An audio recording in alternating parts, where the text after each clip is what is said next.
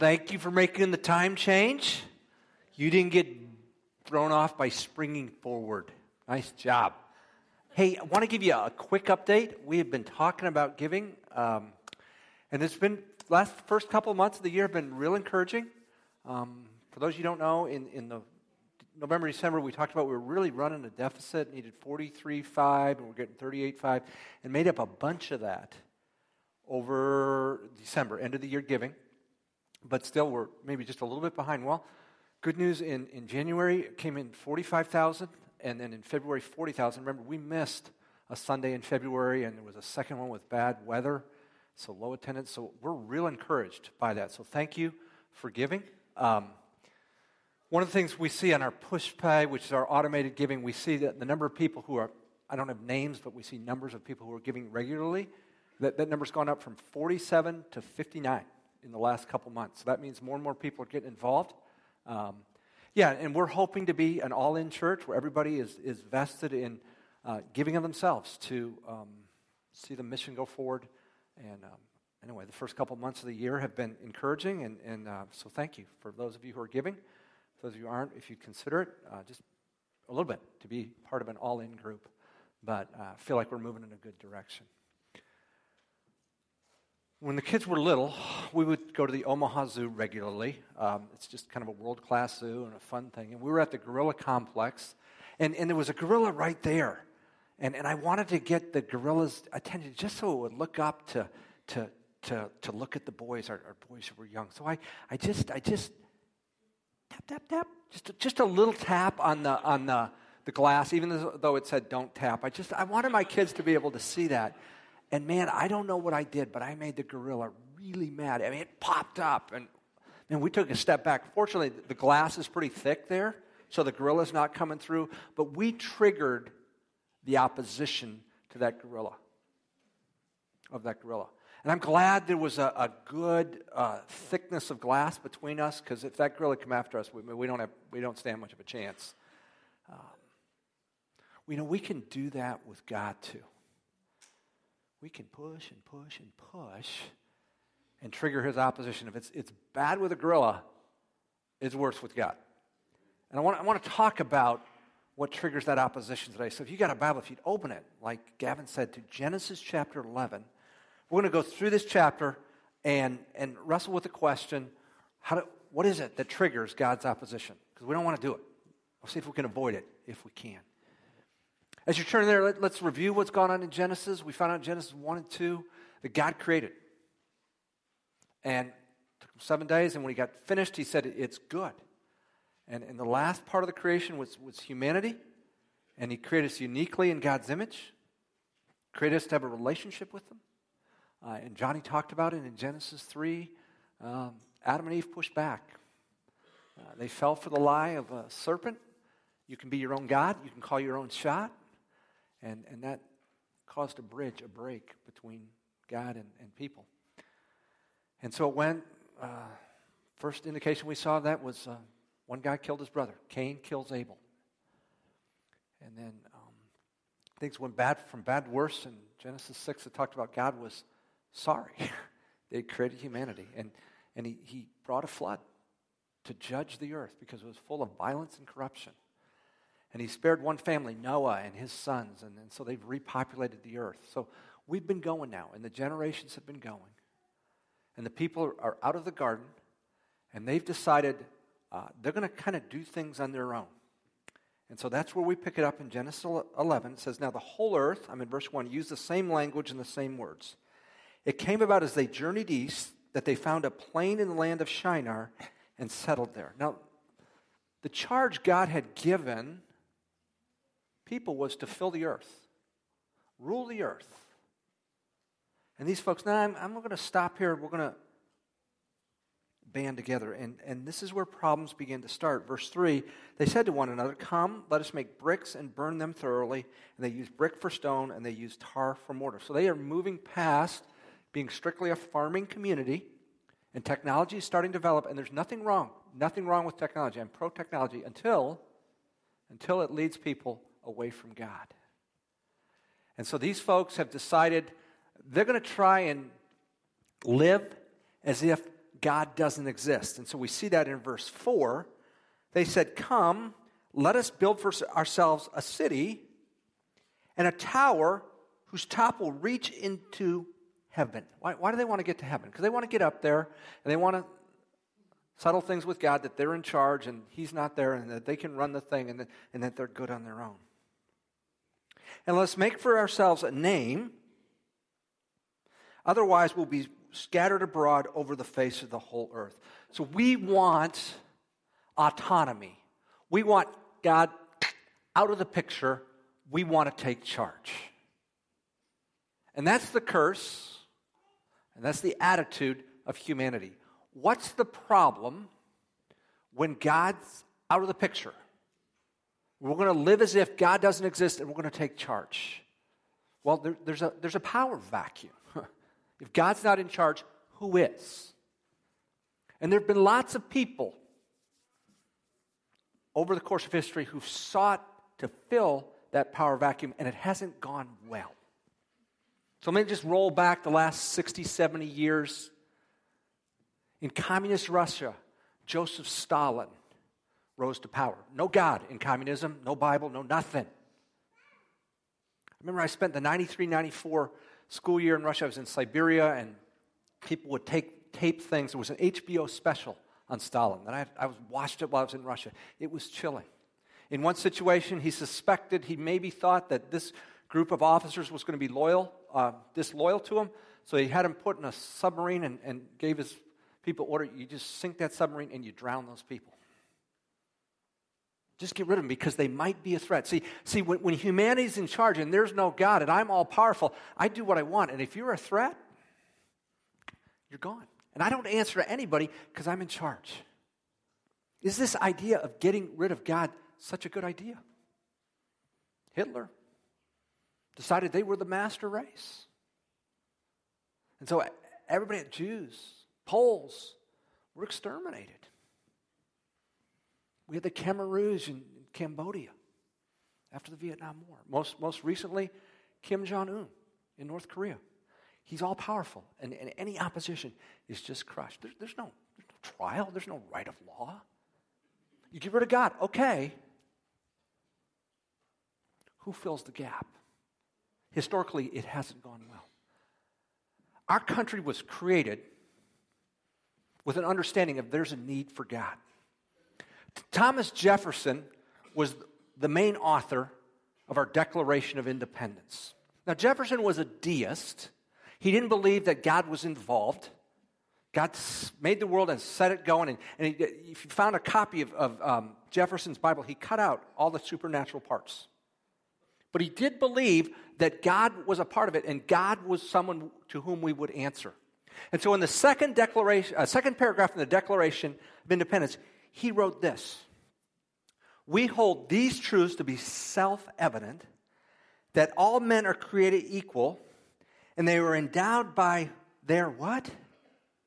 By their creator with certain unalienable rights. No one, no human can take those rights because they come from their creator. Among these are life, liberty, and the pursuit of happiness. There are rights that can't be taken because they're given by the Creator. You take the Creator out of the picture, well, people's rights can be, be stepped on. And we're starting to see inklings of that, in my opinion, in our culture. Fall of 1992, I was working on the campus of the University of Northern Colorado at Greeley, and Marilyn Quayle wife of President, Vice President Dan Quayle, came to speak. It was an election. They were about six weeks out from the election.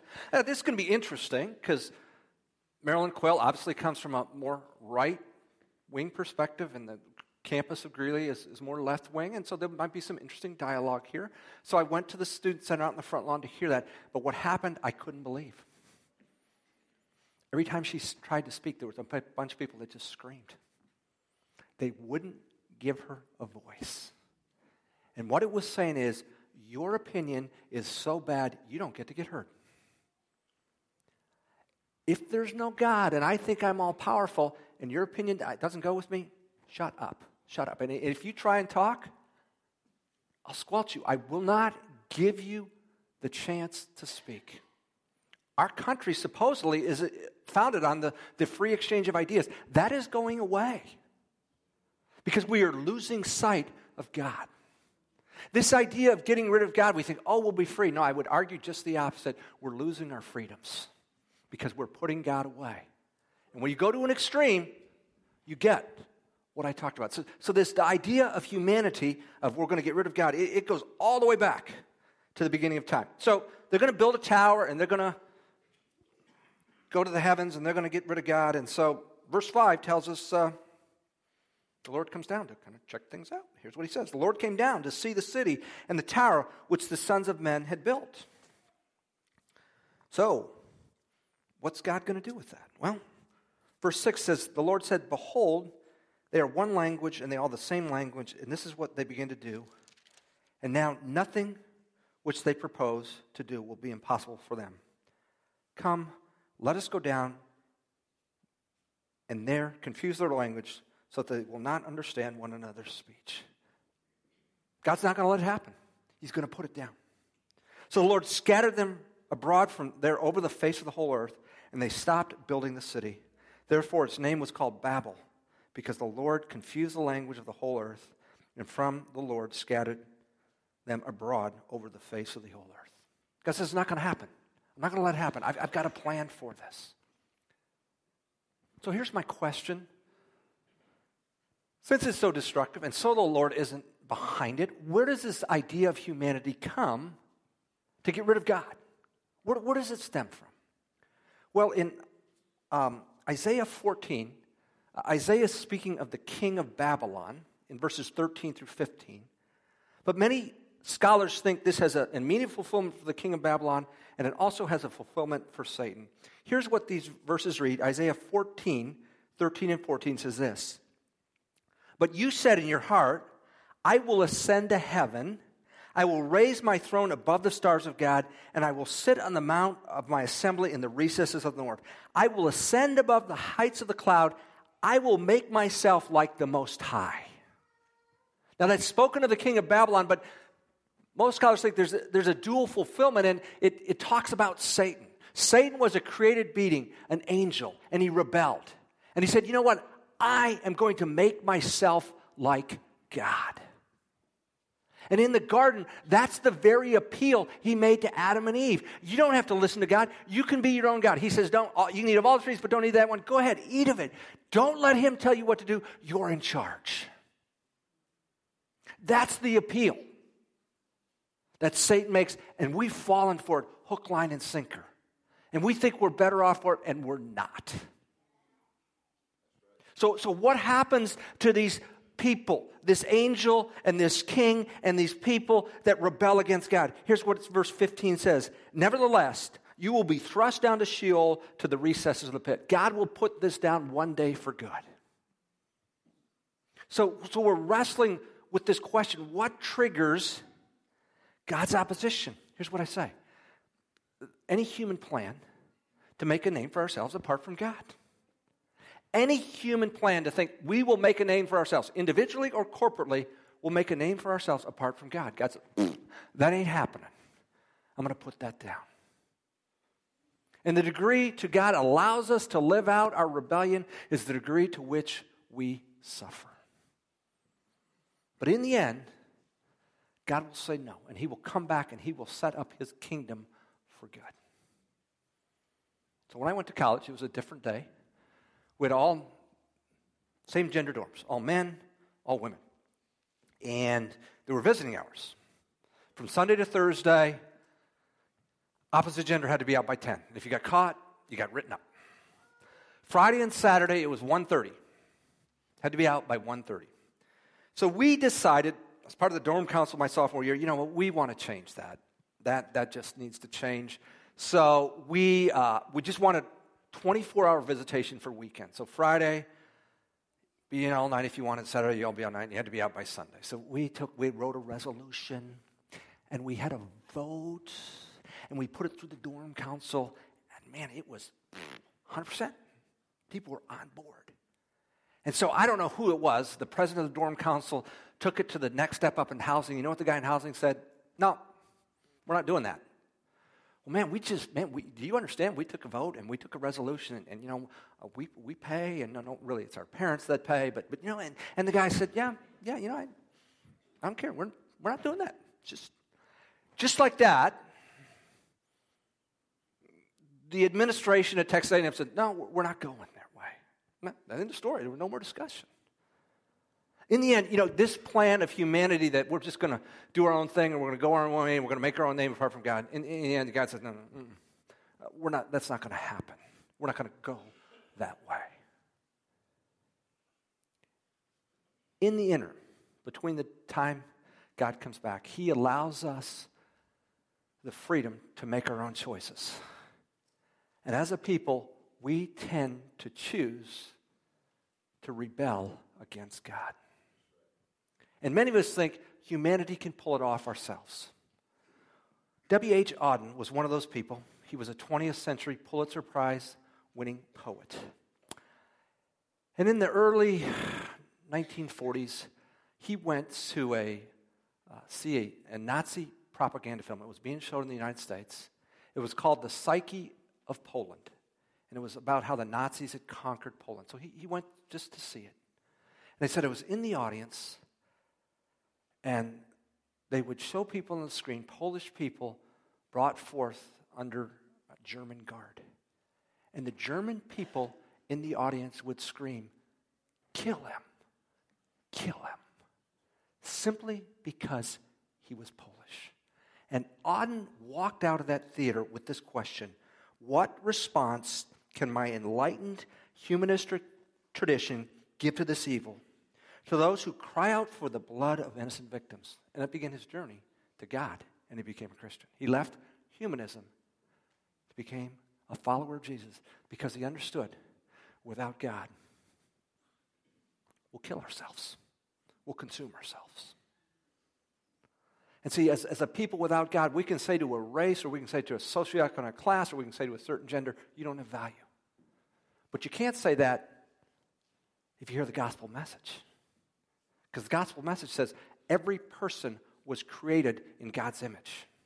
Every person rebelled against God. Every person was so valued by God that Jesus Christ came to die on the cross for every human being. He lived the life we were supposed to live. And he, according to the plan of God, he died on the cross and he rose again because human life has value, it has dignity. And that's the belief we have. And that's why we recognize God Almighty. Boy, if you've never trusted Christ, I want to invite you to do that. That'll restore your relationship with God. It'll bring you back into right relationship with Him. He'll change your heart. You'll live the way you were designed to live under the direction and leadership of your Creator. You know, as a church, one of our core values is people matter to God, and we're going to reach out to every person. That flows from, from this God who cares so much about people. Would you say, Andy, there, you, have talked about it. There, there's people, there's leaders going on, there, there's pockets, there's nations who are rebelling against God. Are they getting their way? Here's what Psalm 2, 2 through 4 says The kings of the, the earth take their stand, and rulers take counsel together against the Lord and against his anointing, saying, Let us tear their fetters apart and cast away their cords from us. How does God respond to that? Verse 4 He who sits in the heavens laughs, the Lord scoffs at them. These human leaders who think somehow they're going to get rid of God and wipe him, God laughs. God is in sovereign control of everything that is going on. Philip Yancey talked about, as an author, he said, I, I was a chess player and I, love to play chess. And one time I sat down to play with a grandmaster. I thought I was pretty good and I got schooled. And what I found out is anything I did, this grandmaster used to uh, bring about my demise. I, I, could move any place, any piece, any place. He was so in control of the board, he just used that to, to work out his purposes, was to put me in checkmate. So God works through the rulers of the world who reject him. He's in control, working the chessboard to bring out his purposes. So we've talked about the tendency out there corporately to rebel against God, to try and make a name for ourselves apart from God. Let's talk about it individually. How about you and me? How about Andy giving this sermon? Are You seeking to make a name for yourself? Or are you seeking to forward the name of Jesus? How about you on your job? You with your kids? You in your neighborhood? Do you want to know how great you are? Or how great He is? Here's the deal if we're going to try and make a name for ourselves, we might last a generation or two. And then we'll be forgotten. Maybe our kids hopefully will remember us, maybe our grandkids, but beyond that, not much. Uh, this week I was taking my son to work and I passed College View Cemetery at the corner of um, Pioneers and 70th. And I saw since like 1891. So I got online, found out about College View Seminary, uh, Cemetery, and, and I found out the first guy that was interned was a guy named Joseph Sutherland in 1891. And I'll bet um, there was some family who were sad that Joseph died. And, but how many people do you think have visited Joseph's grave in the last 50 or 100 years? I, I, I don't know, but I'm guessing not many. Because after a generation or two, even though he was beloved, it, forgotten. So if you or I are trying to make a name for ourselves, we're not going to last very long. But if we want to give ourselves to a name that will last, let me recommend the name of Jesus. It's been 2,000 years, and he's still going strong. And, and it's not by accident. It's not, oh, just chance. Here's what Paul said in the book of Philippians about the name of Jesus Philippians 2 9 through 11. For this reason also, God highly exalted him, him being Jesus, and bestowed on him the name which is above every name so that the name of Jesus, every knee will bow of those who are in heaven and on earth and under the earth, and that every tongue will confess that Jesus Christ is the Lord to the glory of the, God the Father. That, that name's going to last. So if we want to be involved with something eternal, something that matters, let's get on board with Jesus. Because that name, man, your name, my name ain't going to last. It's, it's a generation or two, and it goes. Think about the former presidents that are still alive. Jimmy Carter's still alive, George Bush still alive, Bill Clinton's still alive, and Barack Obama's still alive. You know, there was a time every one of those men was in the news cycle every day. What do you hear about them? Not much. Hey, we've moved on. From 1984 to 1996, I was an NBA fan. Man, Michael Jordan, man, he ruled the deal. He was, he was the name. Michael Jordan's name just came past, came up because he just got passed up by LeBron James. We've moved on. We went from Jordan to Kobe. Now we're to LeBron, and, and who's next? I don't know. We're, we're, we're a culture that cycles names and cycles people. They go. We're, we're trying to make a name for ourselves. It ain't going to happen. Want to attach ourselves to a name that's going to last? Let me recommend the name of Jesus. He's eternal. He's lasted 2,000 years. And God says, throughout eternity. Every knee is going to bow, every tongue is confess that he is the Lord.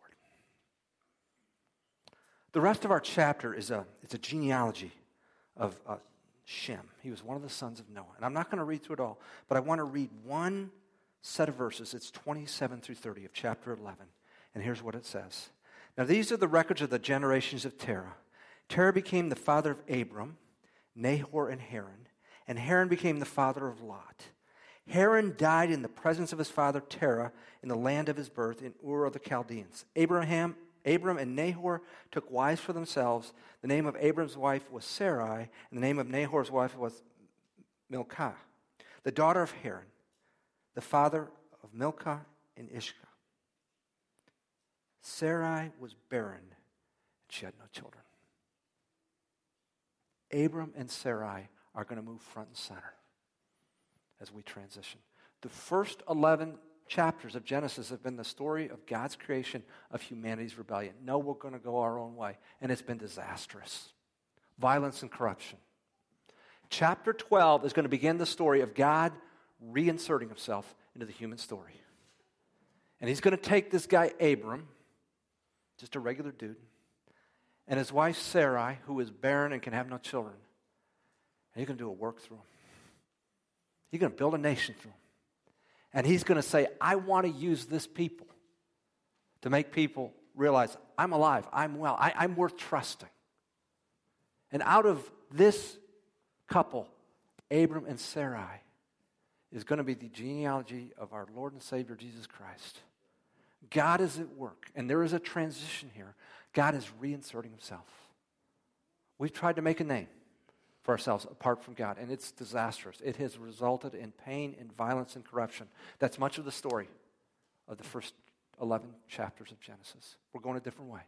Chapter 12. God's getting, he's going to re engage with people, and he's going to make himself known through a family and through a nation, and ultimately through his son, Jesus Christ.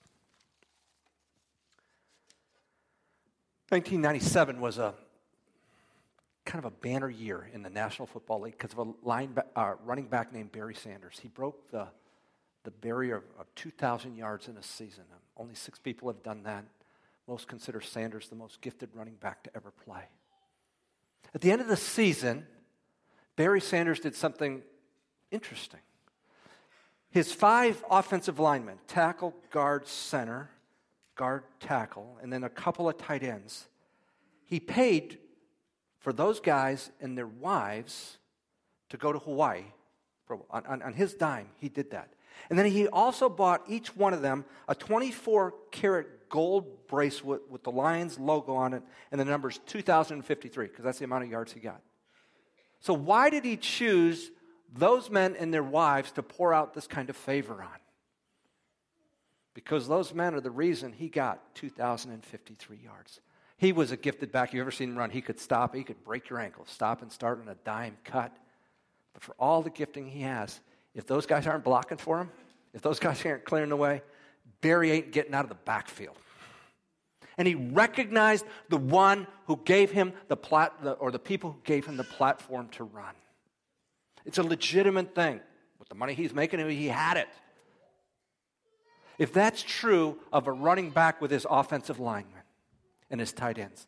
How much more with the God who gave us life, who created us and who gave us breath, would we not recognize him? Not with a trip to Hawaii, not with a 24 karat gold bracelet, but with our lives, with our whole being, would we recognize him? And when we don't, it triggers God's opposition. I pray individually and corporately we wouldn't be living out those consequences, but we embracing and willingly recognizing and submitting to this one who gave us life.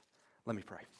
Our Father in heaven, we're grateful uh, for this reminder of the human tendency to ignore you, to try and make a name for ourselves apart from you. God, forgive us. Individually and corporately, forgive us. And I pray that we would come to our senses and, and hitch ourselves with the name that's going to last forever. That's the name of Jesus. Every knee is going to bow, every tongue is going to confess that Jesus is Lord. I pray we get on board with that name. And it's His name I pray. Amen.